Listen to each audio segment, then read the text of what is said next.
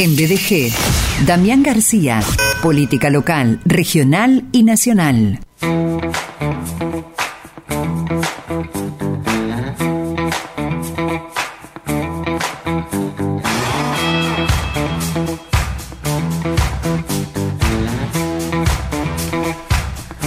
Nueve minutos después de las 2 pm ya está el doctor Damín García, ya lo saludamos y, y Lean también está eh, en estos lunes, bueno, que, conectan contenidos y miradas. Eh, un fin de semana que por un lado tiene esta misa kirchnerista que en Luján, que originalmente iba a ser para eh, multipartidaria y, la iglesia oficial de este país, la iglesia católica, salió a, a pedir disculpas por la confusión generada y por el resultado de esa misa, eh, insisto, partidaria militante.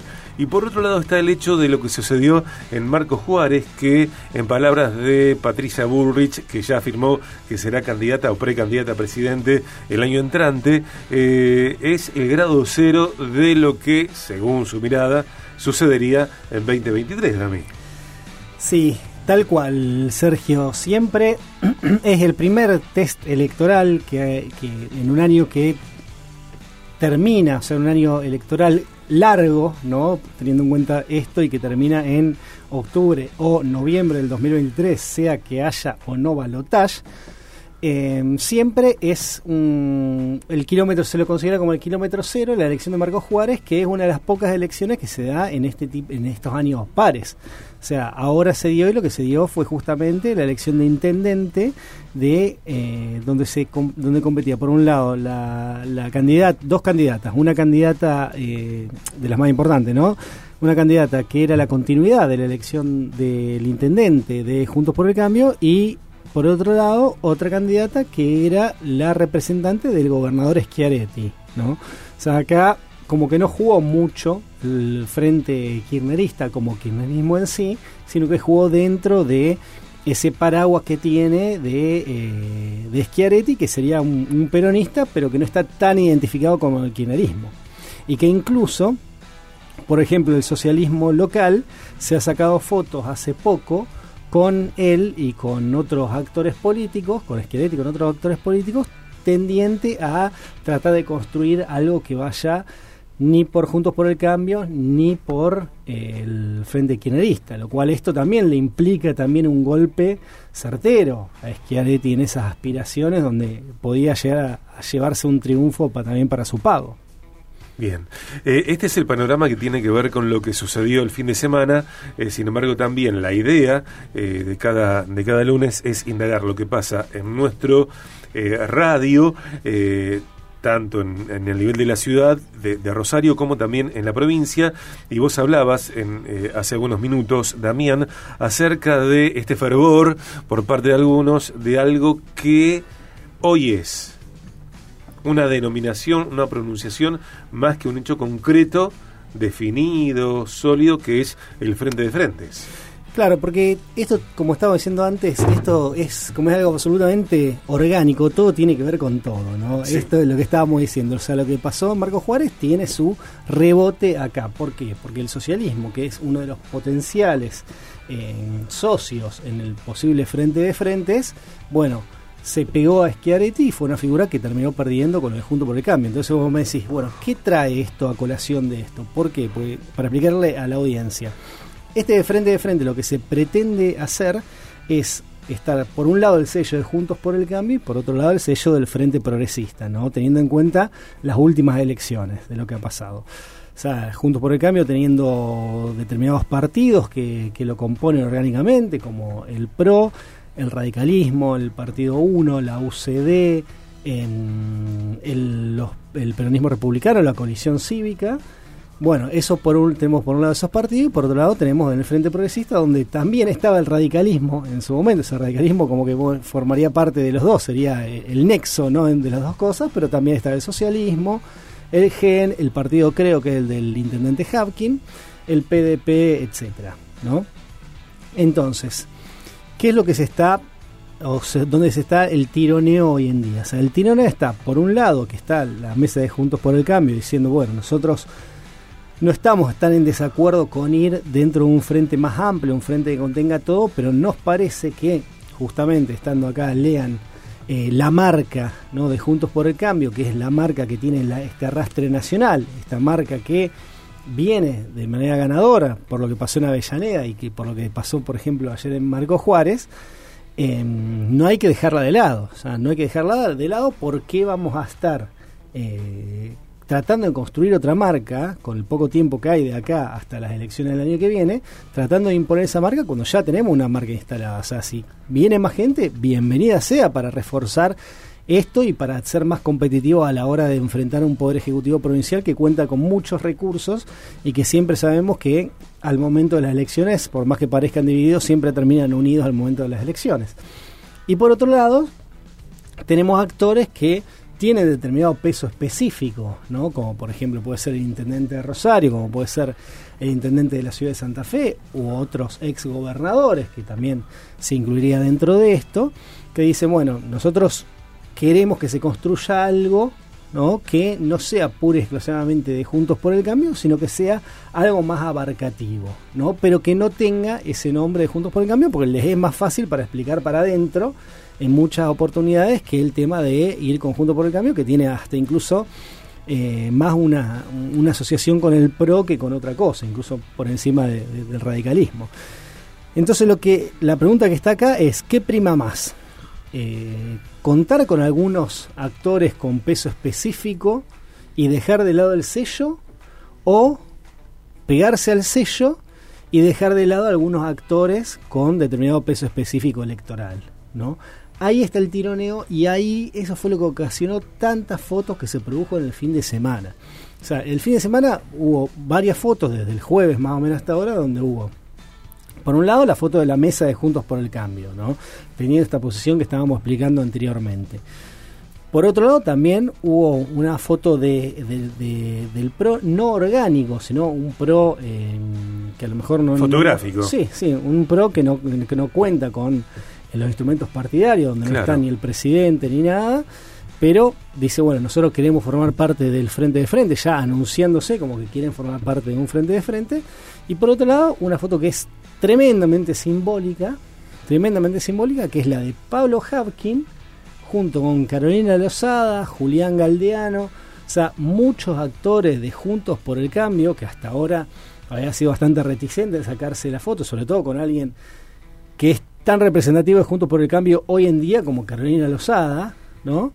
Eh, por lo cual esas son fotos que están demostrando determinados acercamientos por algún punto. Entonces, bueno, esa es la situación que se está viviendo hoy en todo lo que es la mm. oposición, ¿no?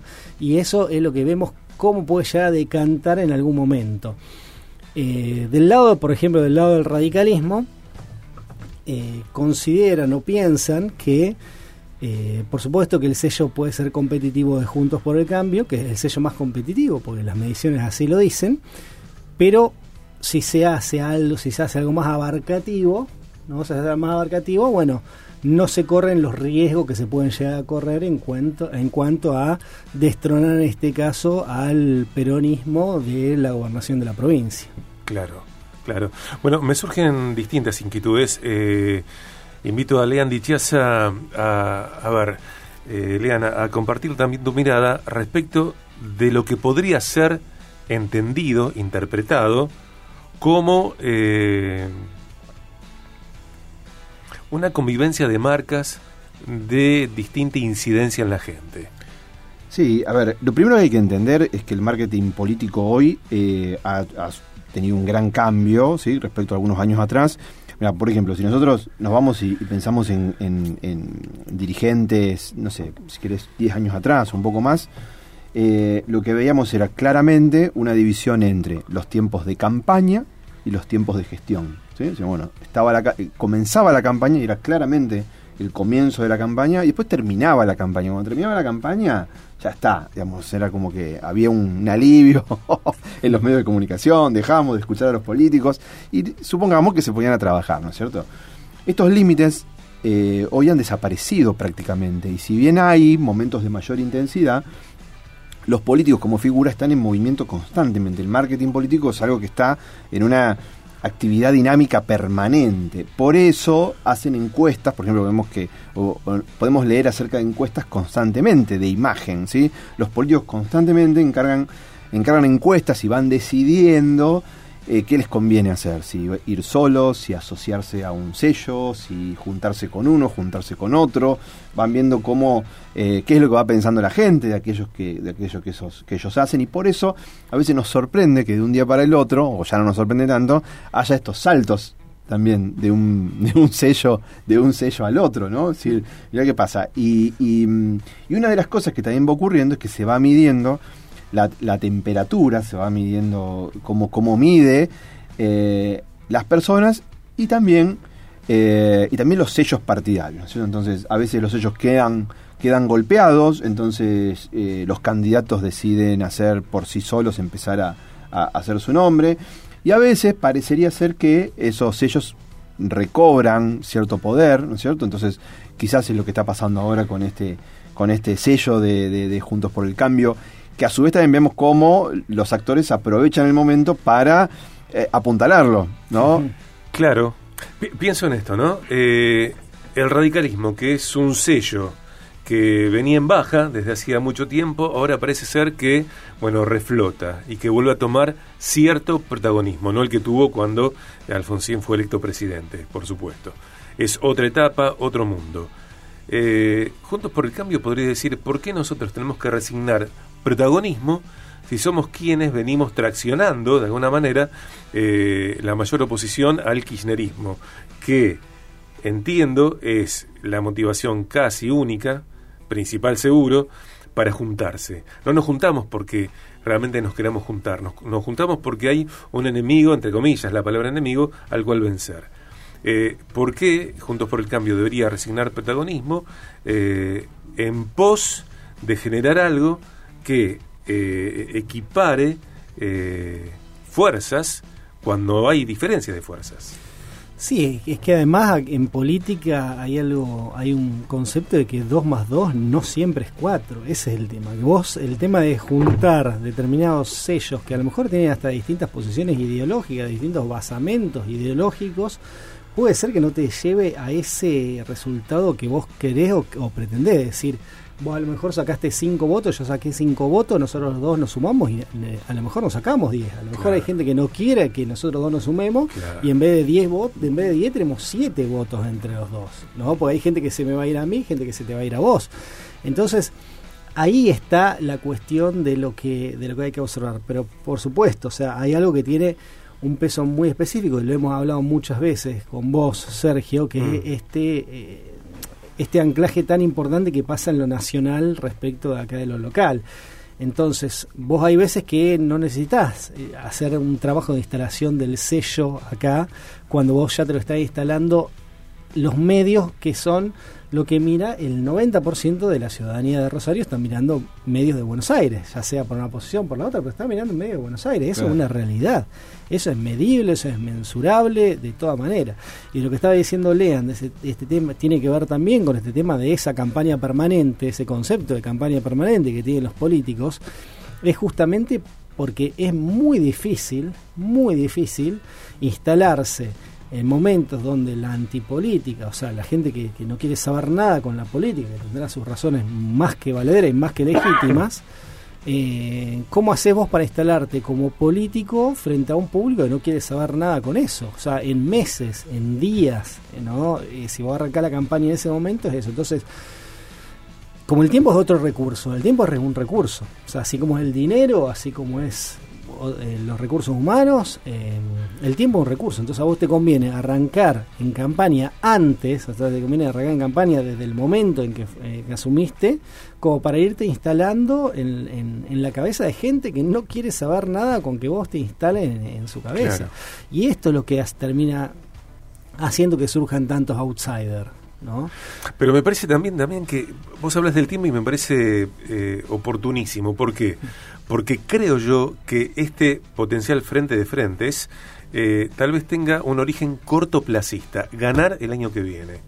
Y después, ¿cuál es la constitución de esta, entre comillas, nueva fuerza política en cuatro años? Eh, ¿Hay después del año que viene para este frente de frentes? cuando estamos en un país eh, donde, bueno, hoy estamos juntos, mañana no sabemos. Ha pasado entre la actual vicepresidente y, por ejemplo, Julio Cobos en su momento, ¿no? Eh, ¿Cuánto duran las alianzas políticas? Se alían para ganar una elección. Ahora, ¿se alían para generar una fuerza política que venga a, a proponer soluciones fuera del cortoplacismo para tantas urgencias que tiene el país? Bueno, yo creo que ahí está el desafío. O sea, el desafío está en una construcción de algo que tenga más que ver con la gestión que con otra cosa. Yo creo que lo que está pidiendo la ciudadanía y lo que pide históricamente es que se haga una buena gestión, ¿no? independientemente de donde esté casi te diría ideológicamente parado, más allá que la ideología siempre tiene que ver con las prioridades que uno le da a la gestión o para dónde la quieren caminar. Pero yo creo que si creo que obviamente que se puede esto, siempre y cuando todos tengan la generosidad de escuchar las voces de aquellos partidos que van a formar parte, en el caso que se termine constituyendo esto, de que son partidos que representan distintas miradas y esas miradas representan a distintos ciudadanos que tienen esa mirada. Entonces hay que respetar a cada uno de esos partidos. O sea, para poder gestionar bien se va a tener que respetar a cada uno de, de, esa, de esos partidos que representan a distintos sectores de la ciudadanía. Y vos fíjate una cosa, Sergio, fíjate una cosa, Lean, que lo del socialismo que tuvo el, un congreso hace poco es eh, fue, fue muy lindo para estudiar algunas cosas de las que se dijo ahí. Por ejemplo, el ex gobernador Bonfatti dijo que es proclive a, que, a formar parte de este frente de frentes, pero ya fue tirando que había grandes posibilidades o que había posibilidades de que no lo encabecen ellos, o sea, de, de, aún perdiendo, o sea, fíjate lo que es, o sea, estamos hablando de un partido que fue 12 años gobierno de la provincia y ya se está adaptando, ya están empezando a ceder posiciones, que es lo que van a tener que hacer todos los partidos, o sea, todos los partidos van a tener que ceder posiciones ante una construcción genérica, eh, generosa, que sea orgánica, si puede estar, tener acuerdos programáticos muchísimo mejor. Acá tienen que tener mm. acuerdos políticos, acuerdos programáticos y tiene que estar instituido formalmente. Si se da todo eso, si se da todo eso que esté, haya acuerdos programáticos, o sea, determinados puntos que digamos, bueno, acá hay, hay puntos que son claves que me parece que cualquier partido que encare la, eh, el próximo gobierno lo tiene que encarar sí o sí, que primero que nada la seguridad, pobreza, todo lo que tiene que ver, por ejemplo, con lo estrictamente provincial. No vamos a meter en tema de inflación, en tema de economía, que tiene que ver con lo nacional. Ok. Dami, tengo que cortarte. Sí, sí. Porque, bueno, el tiempo es el tiempo. no sé si es tirano. Nos enganchamos y. Sí, viste, y va, y va, y la rueda va. Bueno, gracias, gracias, Lean querido. Gracias, Damián querido, por estas charlas que, que cruzan eh, especialidades, que cruzan miradas que tienen que ver también con lo que es la vida misma, ¿no? Como si estuviéramos en una mesa con algún vinito o cafetería, bueno, charlando de estas cuestiones. El lunes que viene la seguimos, si les parece. Por supuesto. ¿Eh? Aquí estaremos. Dale. Eh, están pasando 27 minutos después de las 2 pm.